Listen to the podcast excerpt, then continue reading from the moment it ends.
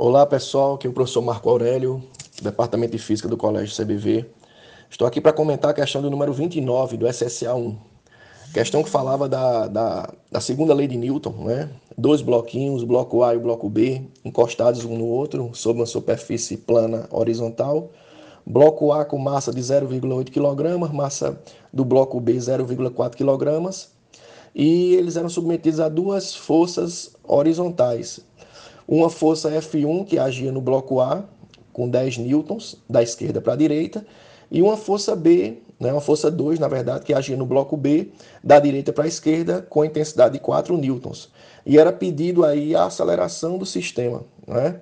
E aí aplicando a segunda lei de Newton, força resultante igual ao produto da massa pela aceleração, a força resultante, como as forças tinham sentidos opostos e mesma direção, era F1 menos F2, daria 10 menos 4, 6 a soma da massa dos do dois blocos, que era o sistema, né? 0,8 mais 0,4 daria 1,2.